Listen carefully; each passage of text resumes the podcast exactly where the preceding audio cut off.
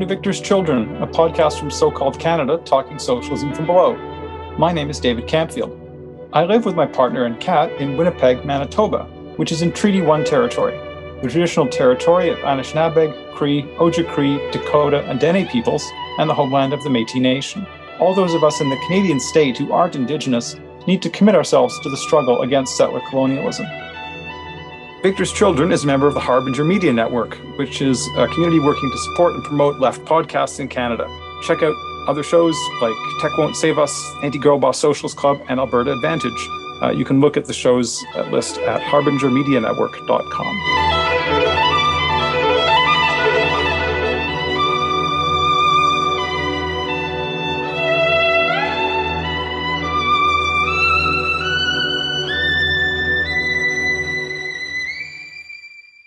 The recent US Supreme Court ruling that overturned Roe v. Wade has rightly drawn more attention to the ability of people who can give birth to access abortion.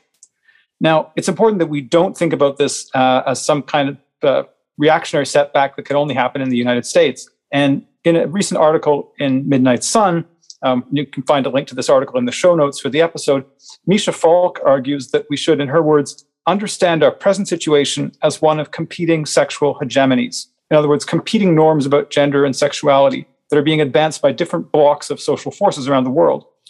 One is, in her words, a reactionary sexual hegemony that seeks the criminalization or outright elimination of all modes of being that conflict with the norms of the white Christian cis heterosexual nuclear family, including access to abortion. Now, although there's some ruling class support for that in the US and to a lesser extent in the Canadian state, I think the, the leadership of the forces that are working to impose a reactionary sexual hegemony um, come mainly from very right wing elements of the middle class, the same kind of people who now control the Republican Party in the US and who are the backbone of the People's Party in Canada, certainly with some influence in the Conservative Party as well. And the other rival project for sexual hegemony, which is supported by most of the ruling class in Canada and the US, is what Misha calls a liberal tolerance view that supports legal abortion and, in her words, LGBTQ ways of being that are protected through formal legal equality and hate crime laws. I think that in the next few years, we could well see growing support for reactionary politics of gender and sexuality, including moves to restrict abortion access in Canada, if its supporters are able to make the case that, as Misha puts it, all the suffering and uncertainty brought about by capitalist crisis, social division, and environmental collapse will go away if we simply return to more traditional categories of meaning. So I think this is a valuable time to look at the experience of organizing for reproductive justice in Canada in the 1980s, a movement that succeeded in striking down legal barriers to abortion access and then defeating an attempt by the Tory federal government to recriminalize abortion. And so I'm very happy on this episode of Victor's Children to be joined by Jocelyn Piercy, who wrote an excellent 2016 article called Canada History and Strategies in the Fight for Reproductive Justice, which you can find linked in the show notes. So could you introduce yourself to listeners, Jocelyn? Uh, yes, thank you, David. Um, my name is Jocelyn. I'm coming to you from the traditional territories of the Anishinaabe, Mississauga, of the Credit, Chippewa, and Haudenosaunee and Wendat people. Um, I was on the steering committee of the Ontario Coalition for Abortion Clinics in the late 80s and early 90s, um, before, during, and after the legislation governing abortion was overturned. Um, I was also an active in feminist, other feminist coalitions like the International Women's Day Committee and queer organizing such as Queer Nation and supporting AIDS Action Now activities, and uh, now work with the No Pride in Policing Coalition, a multiracial, a multiracial abolitionist group of queer and trans folks in Toronto. Thank you. So, can you take us back and explain uh, for listeners what the situation was like for people who wanted to access abortion services in Canada in the period from the late 1960s through to the end of the 1980s? Yes, sure. Um, in terms of legal rights, abortion was against the law in Canada until 1969, completely against the law, um, which doesn't mean they didn't occur, of course, but one needed money and class status to get a safe abortion. Others tried uh, and died trying to, uh, trying to obtain an abortion however they could. In 1969, the same year as the Stonewall riot, um, Canadian Prime Minister Pierre Trudeau amended legislation around sexual and reproductive rights, famously saying the state has no place in the bedrooms of the nation. However, um, it's actually a myth that either homosexuality or abortion were decriminalized in 69. Um, in terms of homosexuality, both anal sex and showing affection in public places was still against the law, and the number of people charged for for consensual homosexual acts actually increased after 1969. Um, abortions, uh, which can be a simple medical procedure um, uh, in the first trimester, were still criminal acts if performed outside of hospitals, and hospitals would only could only uh, perform an abortion if their therapeutic abortion committee, which was three doctors who had never met the patient or spoken with the patient, agreed that her pregnancy endangered her life or health. So at that time, only a third of the hospitals even had therapeutic abortion committees. Um, and many of those that had the committees had never approved a single abortion. So, although we want to see ourselves as a tolerant country whose government was one of the first to take on decriminalizing homosexuality and abortion, in truth, mass movements of people had to fight very long and very hard in the face of both right wing and state repression to achieve these ends. Um, in, in uh, just going a little further, um, it, later on, then uh, in the after 1969, in 87, fully a half of women who received abortions in Canada had to leave their own communities. And to even access any abortion services, had to contact an average of five to seven medical professionals before receiving any help. No abortions were performed in PEI after 1982, and only one gynecologist in Newfoundland was willing to perform abortions. Catholic hospitals, of course, refused. So, consequently, Canada had a very high rate of second trimester abortions at that time, which are significantly more dangerous. Um, and young Indigenous, racialized, poor, and rural women, as well as those without immigration status or with disabilities, continued to experience extreme barriers to access, if they could access these services at all. So many reports over this period, include, including the Badgley report in 97 and uh, the Powell report in 87, thoroughly documented this inequality of access, which of course contravened the clear principle of equal access to healthcare services as laid out in the Canada Health Act. But of course, if you had money, connections, and ability to travel, you could obtain abortion services. Five to 10,000 um, Canadians annually traveled to the US in some of these years to have abortions. I recall the movement doing some fundraising to support Ontario women who needed to travel to Buffalo to, to obtain an abortion, sometimes accompanied by an escort from the community. So there was some access in these years, but mostly for urban, white, educated, middle, and upper class uh, women, but very little access to safe and timely abortion for others. Um, and, and also, I'd like to add that women's bodily autonomy was being denied in other ways as well. Indigenous and racialized women were disproportionately subjected to forced and coerced sterilization, and there was almost complete lack of childcare and other supports for women who wish to continue their pregnancy and have children. So, control of our bodies and reproduction requires, of course, that, that we have control and support for all of these things. Yeah, that's great. And you've, I think, blown away some myths very successfully in just answering that because, I mean, I think many, many people now do not know about people having to cross the border going south, right, um, to access abortion services. I can remember the chants from that time, um, which referred to that. I don't want to take a trip south of the border, uh, which, you know, today, right, is uh, sounds very peculiar, but um, that was that was certainly a reality. And uh, thanks for also putting the the issue in, in the broader context that you did. So in 1970, there was the abortion caravan, which was an important moment in women beginning to organize for change on this front. Can you talk a little bit about the caravan and what came after? Sure. Um, I, I believe before 1969, there was some organizing around uh, broad perspectives of, of uh, reproductive justice. I'm thinking of the welfare mothers in particular, comes to mind. But yes, in 1970, uh, women from Vancouver uh, resurrected the Depression era cross country treks to Ottawa uh, with an abortion caravan that traveled to Ottawa, complete with coffins and coat hangers, which of course were symbols of backstreet abortions, the often deadly but only option many women had at the time. Um, they demanded they, their demand was free abortion on demand. And upon arrival in Ottawa, when politicians would not meet with them, they temporarily shut down Parliament when several dozen of them chained themselves to their viewing seats in the House and had to be slowly removed. So that was in 1970. And then, and then in 73, uh, Henry Morgentaler started uh, publicly performing abortions.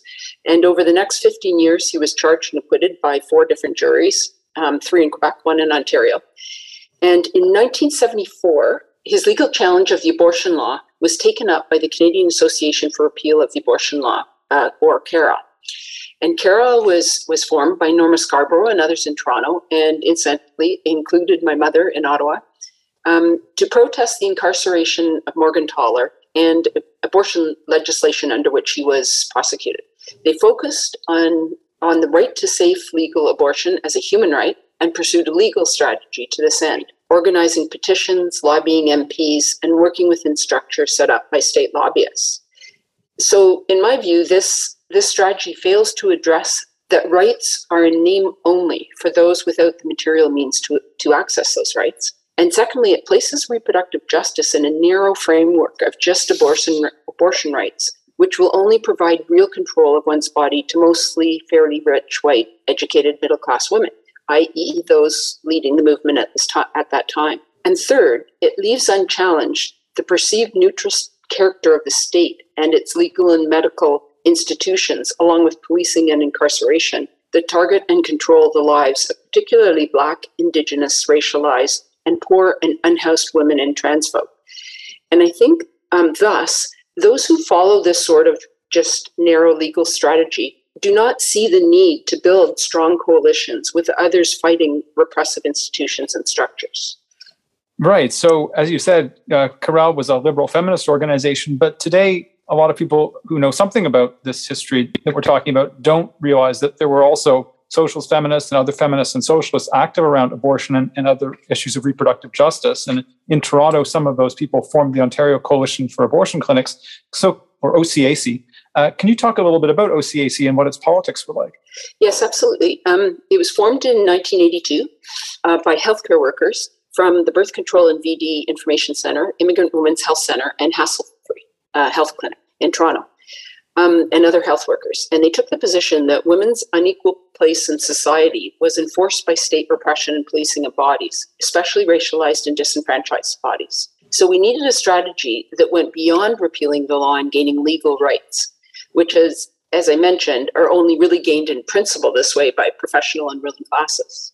So I think we, we took on three main strategies um, that emerged from this approach. The first is rather than choice and pro-choice as the movement was was known we moved towards access as as a key demand so we'd already fought the fight at this point um, that had shifted the framework pro-choice did shift the framework of public debate from when does life start to women's right to control uh, our bodies but still choice is stripped clean of power relations uh, and any understanding of the state and its institutions and how they assert control and crush any real choice for populations they target and marginalize. So we demanded three things under access.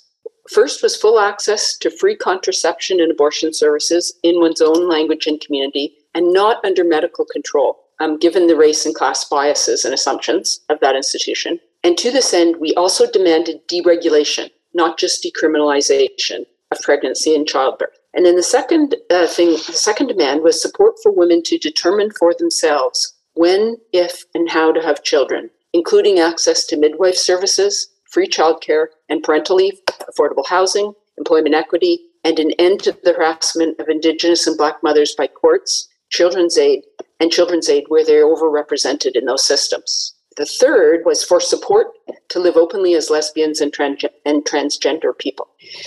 Um, so we took on this the demands of access, and the second, uh, or or framing the the demands under access, and the second um, strategy was to build broad alliances. So we recognized um, we were trying to gain not just a legal right, but a transformation in how the state controls women and trans folks, um, especially in those who are indigenous, racialized, poor, or, or who have disabilities. So we build a, a broad alliance across social movements. Um, movements like labor um, took up these access commands, and also perspectives generated in communities of struggle moved into the reproductive rights movement. So I recall when Sister Song Collective of Black women in Chicago in the mid 90s argued for a broader approach um, to to full reproductive justice that centered and fought for the needs of the most marginalized in the communities. Um, many Indigenous and Black women experience forced sterilization, lack of access to health care and child support, um, policing, over policing, and gender and race based violence as barriers in the way of reproductive rights. So these demands, not just access to abortions, are central to reproductive justice. In OCAC, we had heard this um, from women of color who we worked with in the in the International Women's Day Committee, um, and also learned how AIDS Action Now, for instance, put the needs of the most marginalized folks with HIV at the center of their demands, say as opposed to the state, who centered uh, the needs of of uh, trans- not transmitting um, HIV to others. So building broad alliances um, was central to to how we practiced. And the third focus, third strategy, was taking on community clinics as the center for reproductive services as opposed to hospitals. So we went on the offensive and directly challenged the way state regulated institutions like hospitals controlled healthcare and regulated different women's access to it.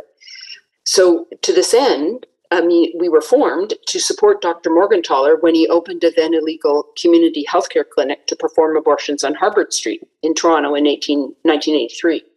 So while, Cal, while CARAL focused at the time on getting rid of therapeutic abortion um, committees to gain better hospital access to abortions, OCAC felt that a clinic strategy provide broader access to and control of reproductive services without the often racist regulatory frameworks and operating of hospitals. So, in many different ways, the clinic actually became the clinic, the physical presence of the clinic on Harbord Street became a symbol of women's resistance to control of our bodies by either the state or the religious right. And throughout the struggle, the community would gather outside the clinic within minutes of either an attack or a victory, um, as it was seen as the community's clinic.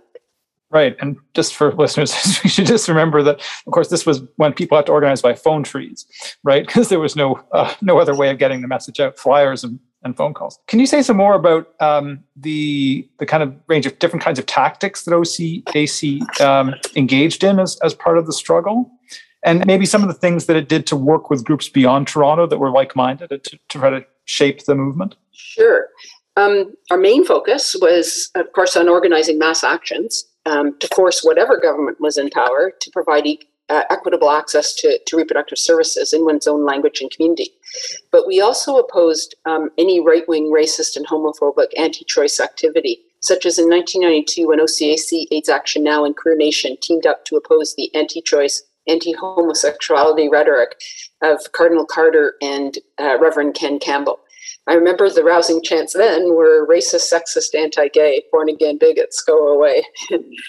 um, there were also daily battles outside the Morgentaler and Scott clinics in Toronto as, as the right organized what they called Operation Rescues to block clients from entering the clinic. Um, the police could not be relied on to protect the, the clinic clients' right to access healthcare. Um, so we took up to waking, waking up at dawn to occupy the steps and front entrance of the clinic, uh, of any of the clinics under attack, before the anti-choice showed up. We had phone trees, that's right, um, that could get people out to the to clinic within minutes from the community. Um, and we're, we're quite successful in doing this and keeping the clinics open. The anti-choice, I recall, named us the, the lipstick lesbians of the lavender left, which we of course got printed on buttons and wore proudly.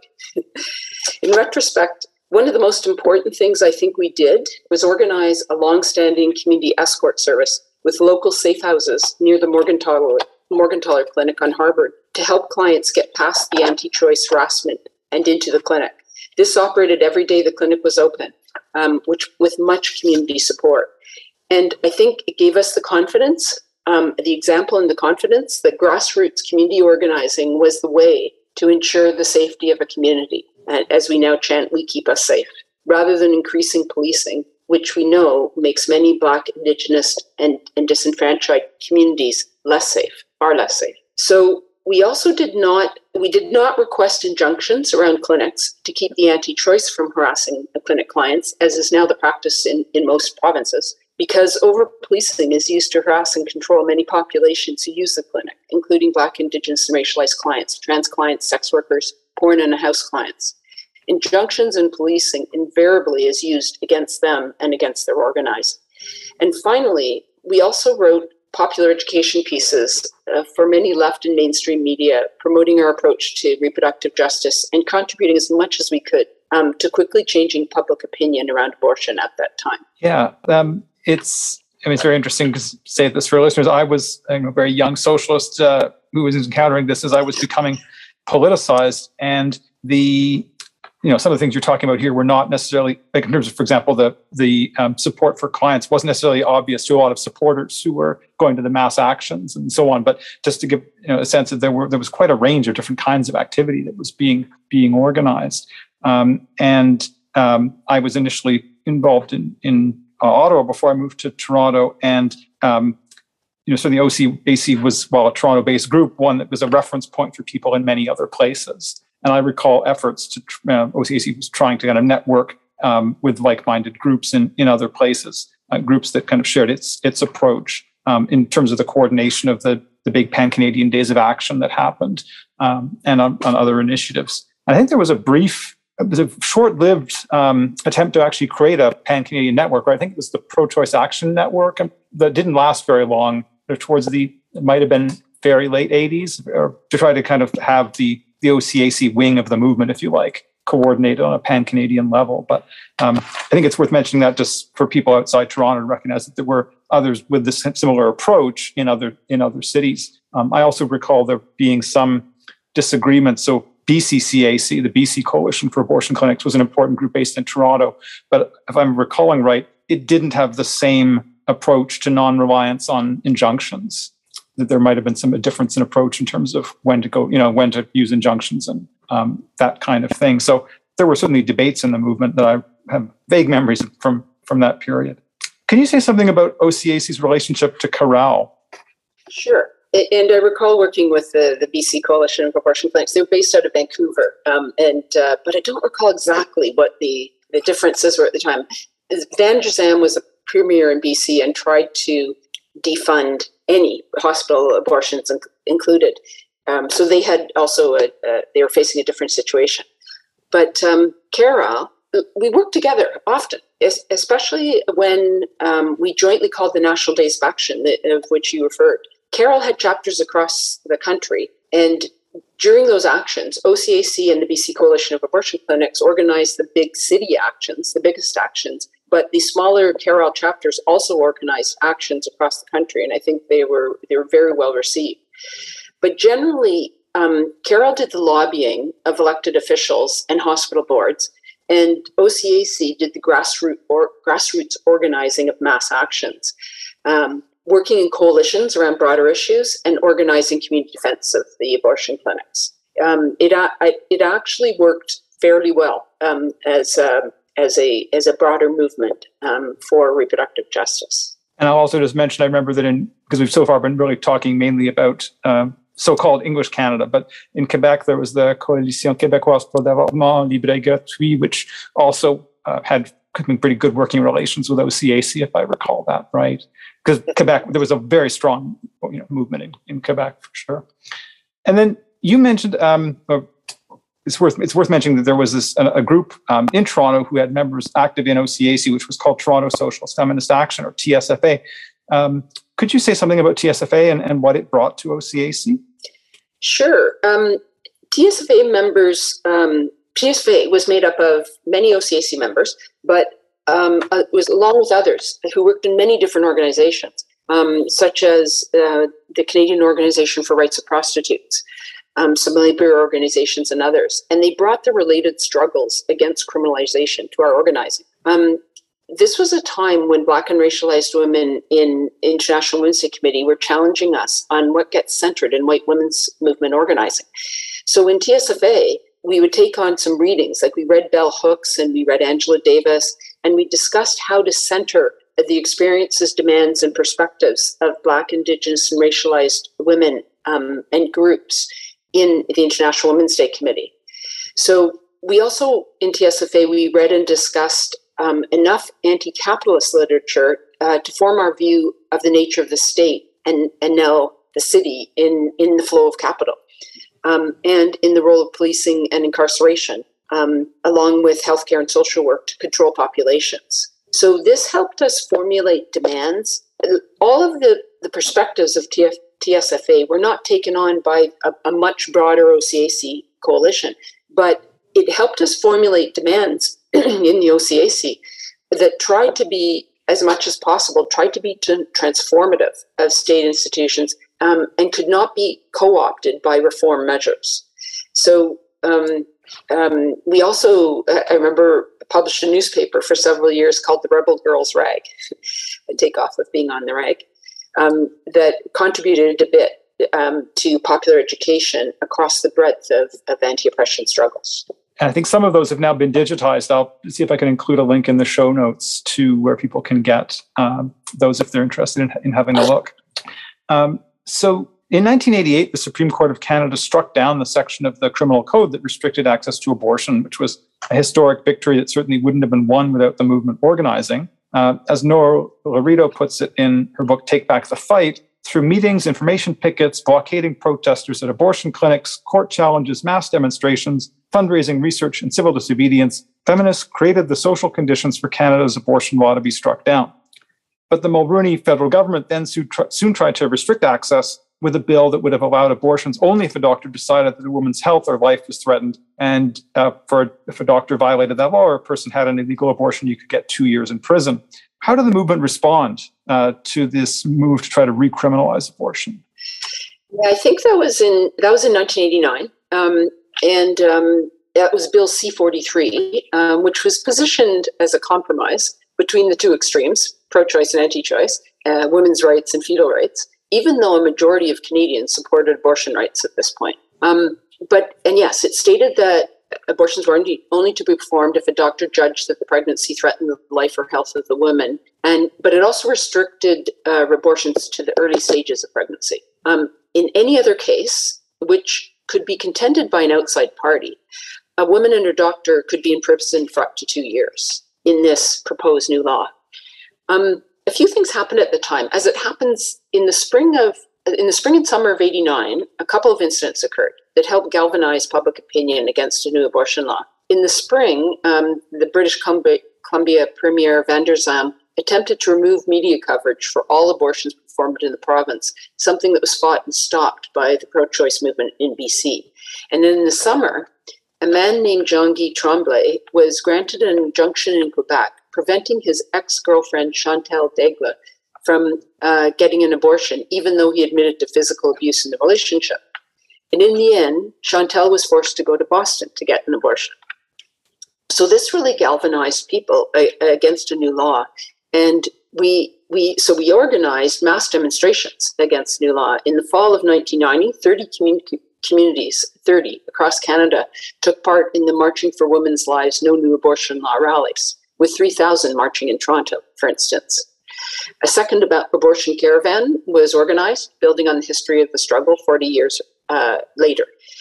But also to put the struggle in the context, in the context, um, in the year after Bill C-43 was introduced, there was widespread outrage and fightbacks against both the right and a repressive state. This included Women Against Violence Against Women Coalition, formed after the 1989 killing of 14 feminists at École Polytechnique in Montreal. 1990 saw the Oka blockade of a golf course development threatening traditional native lands by Mohawks of Kanesatake, Quebec, and the massive military retaliation and violence there against Indigenous people. The Black Action Defense Committee in Toronto protested the police killings of Sophia Cook, Michael Wade Lawson, Lester Donaldson, Buddy Evans, Albert Johnson, Anthony Griffin, and J.J. Harper. And Outrage Canada in Edmonton and Lesbians Against uh, Lesbians and Gays Against Police Violence in Montreal were formed in response to police violence against the LGBT communities in those cities.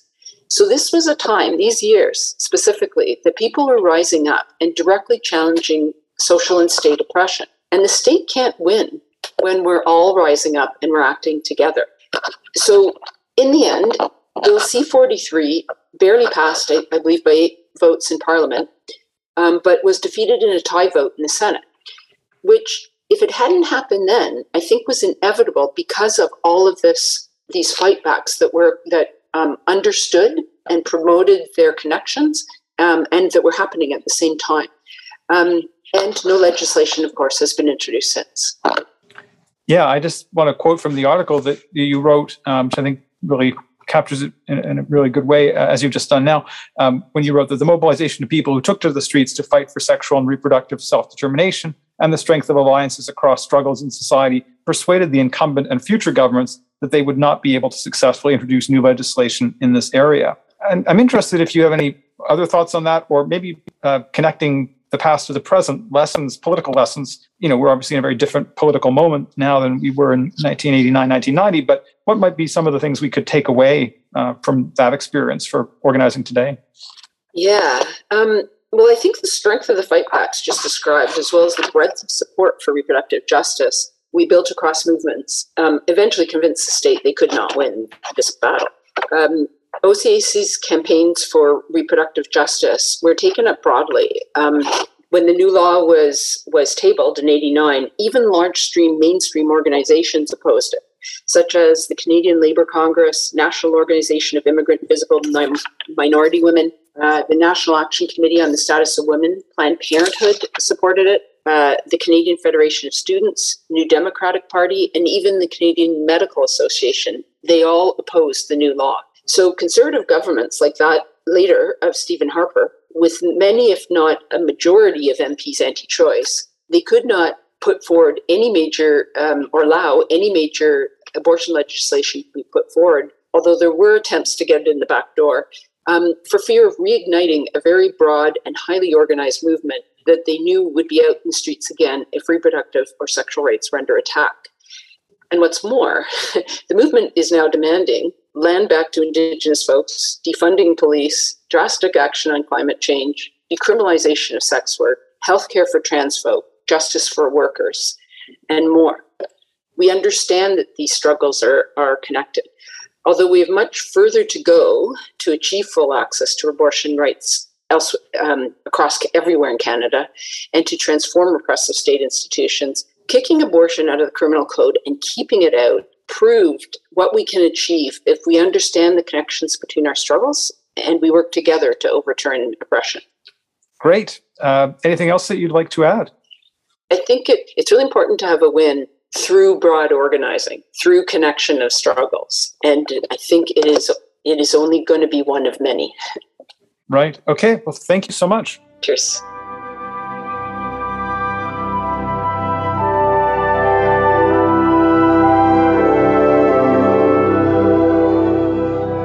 That's it for this episode of Victor's Children. I'd like to thank Jonathan Croker, the producer of Victor's Children, without whom the podcast wouldn't be possible. I'd also like to thank Posey Legg, who designed the graphic for Victor's Children. If you found the episode worth listening to, please do tell other people about the show, since word of mouth recommendations are especially helpful. If you don't subscribe through your preferred podcast app, please do. And while you're there, please give the show a high rating, it helps to promote us. If you have a suggestion for an episode or some other kind of constructive feedback, feel free to be in touch with me. You can contact me through victorschildren at gmail.com.